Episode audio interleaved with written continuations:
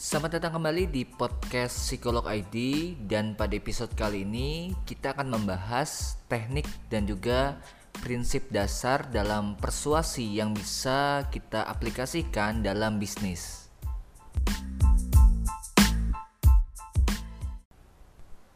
Jika disederhanakan, persuasi sebenarnya layaknya komunikasi kita dengan orang lain, tapi yang memiliki tujuan, yaitu bertujuan untuk meyakinkan dan juga mempengaruhi orang yang berkomunikasi dengan kita.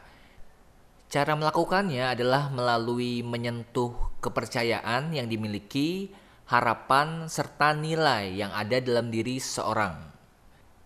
Persuasi juga disebut sebagai seni karena meskipun materinya dan juga tekniknya yang banyak, cara pengaplikasiannya sangat tergantung kepada dengan siapa kita berkomunikasi. Jadi sifatnya bisa sangat fleksibel dan juga situasional. Dengan memahami prinsip dasar dari persuasi, kemampuan ini juga perlu kita miliki dalam aktivitas pekerjaan, aktivitas bisnis, ataupun hubungan dengan orang lain.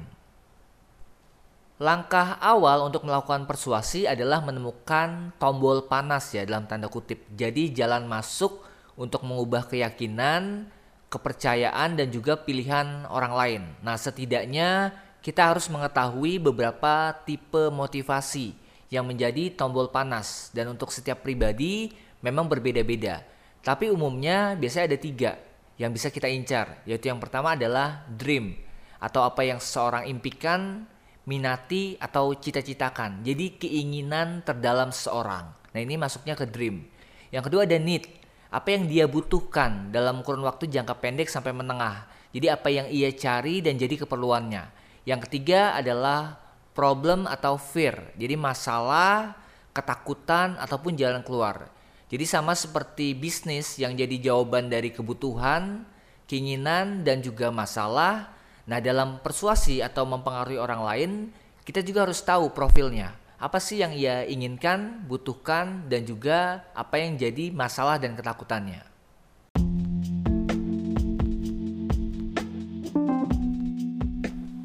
Anda mungkin pernah mendengar salah satu teori neuroscience tentang the three brains. Jadi manusia memiliki tiga bagian otak yang saling melengkapi tapi memiliki fungsi yang berbeda-beda. Yang pertama biasanya disebut sebagai reptilian brain atau otak survival yang letaknya itu ada di bagian bawah.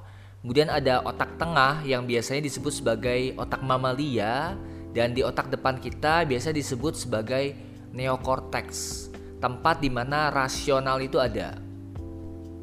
Nah, reptilian brain atau otak primitif memiliki fungsi insting manusia. Jadi fungsinya adalah untuk survival response. Ya, jadi untuk bertahan hidup biasanya perilakunya adalah fight, flight atau freeze. Jadi tiga hal itu. Dalam memutuskan dan memilih sesuatu, entah itu produk yang kita sukai atau memilih pekerjaan yang ingin kita lakukan atau juga pasangan hidup, kita sering kali menggunakan refleks tanpa sadar. Nah, ciri dari perilaku yang kebanyakan didominasi oleh reptilian brain adalah kita memilihnya karena mendekati kenyamanan atau fight atau menjauhi sengsara atau flight. Jadi mungkin Anda pernah dengar bahwa seorang membeli barang itu karena ingin enak atau karena membelinya akibat rasa tidak nyaman. Sebagai contoh, satu objek dengan orang yang berbeda. Misalnya, seseorang membeli mobil kalau misalnya responnya adalah mendekati kenyamanan, berarti dia nyari mobil yang nyaman, yang tenang, kemudian bisa intinya bisa buat nyaman lah. Nah kemudian di orang berikutnya, benda yang sama mobil bisa jadi alasannya adalah supaya nggak kehujanan. Jadi ini dua alasan yang berbeda. Yang mendekati kenyamanan, yang kedua adalah mau menjauhi sengsara tadi. Kemudian berikutnya ada otak mamalia atau biasa disebut sebagai limbic brain, otak tengah. Nah, ini adalah pusat koneksi dan juga emosi manusia. Di dalamnya itu terdapat berbagai emosi seperti kesedihan, kebahagiaan, ada empati dan hal-hal lainnya. Nah, limbic brain inilah yang sering kali membuat kita memutuskan sesuatu berdasarkan koneksi emosi. Jadi kenyamanan dengan penjual, atau ketika seorang menawarkan barang tuh kita ngerasa serak dengan produknya tanpa ada penjelasan yang logis.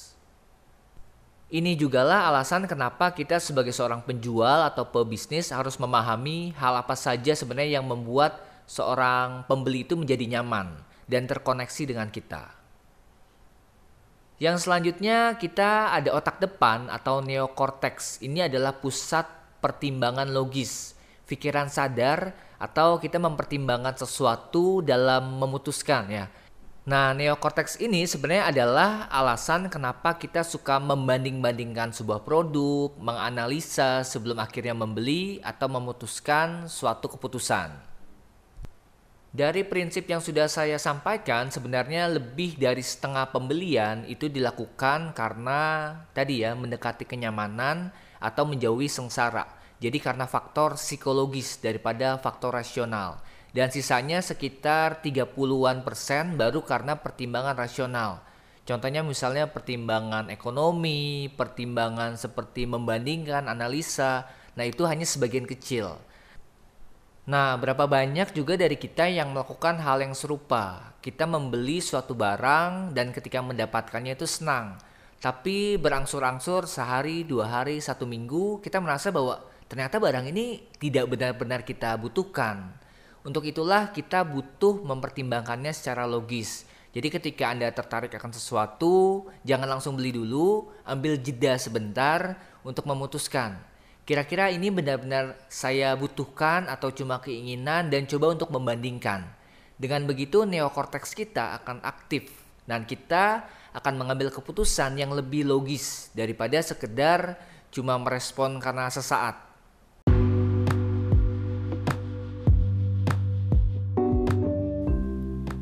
Yang selanjutnya kita akan masuk ke dalam prinsip dasar persuasi yang bisa kita aplikasikan dalam bisnis kita. Yang pertama ada prinsip yang disebut sebagai prinsip timbal balik. Jadi sederhananya ketika orang lain memberikan sesuatu kepada kita, maka kita ingin membalas budi atau memberikan sesuatu yang sama bahkan lebih. Contohnya misalnya dendam. Kita punya dendam sama orang, maka kita ingin memberikan lebih atau menyakiti dia dengan lebih sakit lagi. Atau contoh lain, ketika kita punya tetangga yang suka memberi makanan atau ngasih oleh-oleh, kita cenderung akan memberikannya kembali. Dan itu prinsip dalam persuasi, dia timbal balik. Nah, dalam prinsip ini yang kita lakukan adalah melakukan edukasi ke calon customer atau yang masih cold market atau warm market tentang produk Anda secara gratis. Jadi kita berikan sesuatu. Contohnya misalnya kalau saya ebook gratis, sampel gratis juga bisa atau free trial misalnya Anda di bidang kecantikan atau di bidang pendidikan kasih trial dulu boleh atau misalnya konsultasi gratis dan banyak hal lainnya termasuk kalau dalam industri makanan ada test food dan juga mencoba sampel Prinsip timbal balik ini juga menyasar kepada pasar yang price oriented. Sudah saya bahas di podcast sebelumnya ya. Jadi ini akan memberikan rasa sungkan kepada calon konsumen kita. Jika Anda sudah memberi banyak dan mereka sudah menerima banyak, maka seandainya kita menjual produk, mereka biasanya akan ada rasa nggak enak atau coba deh beli walaupun yang murah dulu, biasanya bertingkat. Yang perlu kita pahami, jangan langsung jualan produk yang mahal tadi atau harganya terlalu tinggi ya karena mereka sudah dapat gratisan, Anda bisa jual yang terjangkau dulu. Jadi secara bertahap seperti yang sudah saya sampaikan tadi ya. Itulah pentingnya merencanakan strategi penjualan. Dan ini juga berguna untuk mengubah customer atau konsumen yang price oriented tadi menjadi setidaknya value oriented.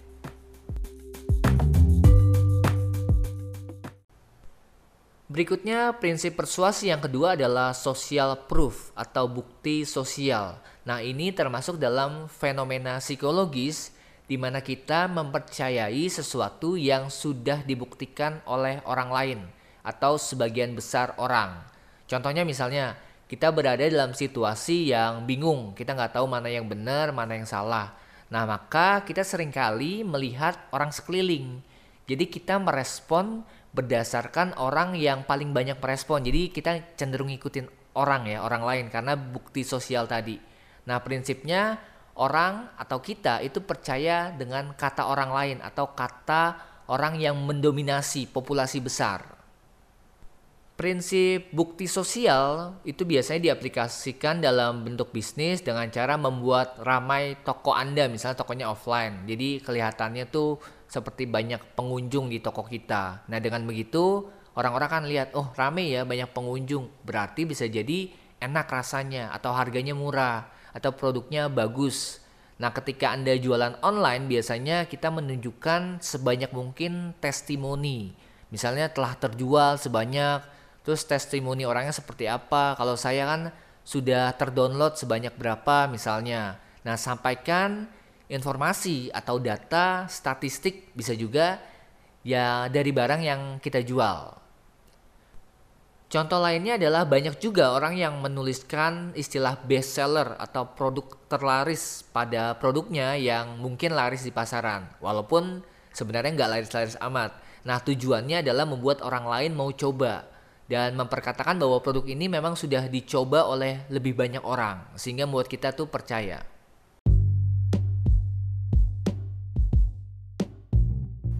Prinsip persuasi yang ketiga adalah liking atau rasa suka. Nah, orang atau kita juga akan lebih mudah mengatakan ya kepada orang lain yang mungkin kita kenal atau yang kita sukai, yang nyambung dengan kita. Jadi, kita bisa melakukannya kalau dalam direct marketing atau direct selling lewat mirroring, matching mirroring. Jadi, kita ulangi kembali kata-kata konsumen kita Kemudian tiru juga perkataan, kecepatan bicara mereka, dan juga bahasa tubuh mereka. Nah, prinsip ini dikenal sebagai mirroring tadi. Nah, jadi penjual yang lebih ramah, kemudian layani mereka tuh dengan empati. Dalam prinsip liking ini, kita juga menjadi penjual dengan tipe konsultan, jadi memberikan solusi dan juga enak diajak bicara oleh calon pembeli itu. Jadi bukan cuma ngajak mereka ngobrol hanya sekedar ingin ngambil keuntungan dari mereka. Selain itu dalam prinsip liking juga kita bisa melakukan endorse ke public figure yang dikenal banyak orang atau yang mereka sukai. Prinsip persuasi yang selanjutnya adalah otoritas. Jadi kita sebagai manusia cenderung patuh terhadap orang atau figur yang memiliki otoritas yang kuat. Jadi kata-kata atau perintah seorang yang posisinya lebih tinggi dari kita biasanya akan lebih mudah dipercaya. Dalam prinsip ini kita bisa saja menggunakan otoritas yang kita miliki misalnya melalui media sosial. Makanya ini pentingnya membangun sosial media yang mungkin followersnya banyak. Kenapa? Karena secara nggak langsung itu punya otoritas ya dan akan lebih mudah dipercaya. Atau kita juga bisa menggunakan otoritas orang lain Misalnya minta support dari orang-orang yang berpengaruh, public figure atau ahli. Intinya orang-orang yang bisa membackup produk kita. Dalam beberapa situasi, kita juga bisa menggunakan gelar atau sertifikasi. Kalau dalam prinsip dunia training kan seperti itu ya. Ataupun nama orang lain tempat kita pernah belajar supaya itu mempertebal otoritas kita.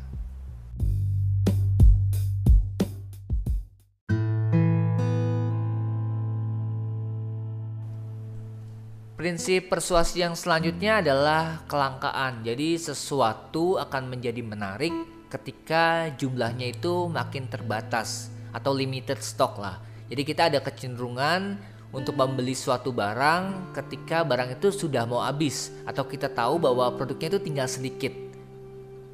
Hal yang kita lakukan dalam prinsip ini adalah biasanya membuat penawaran dalam jumlah atau stok barang yang mudah dihitung, jadi aksesnya terbatas atau limited. Nah, ini secara nggak langsung akan membuat calon pembeli kita lebih cepat untuk melakukan pembelian. Nah, itu sebagian dari prinsip-prinsip persuasi.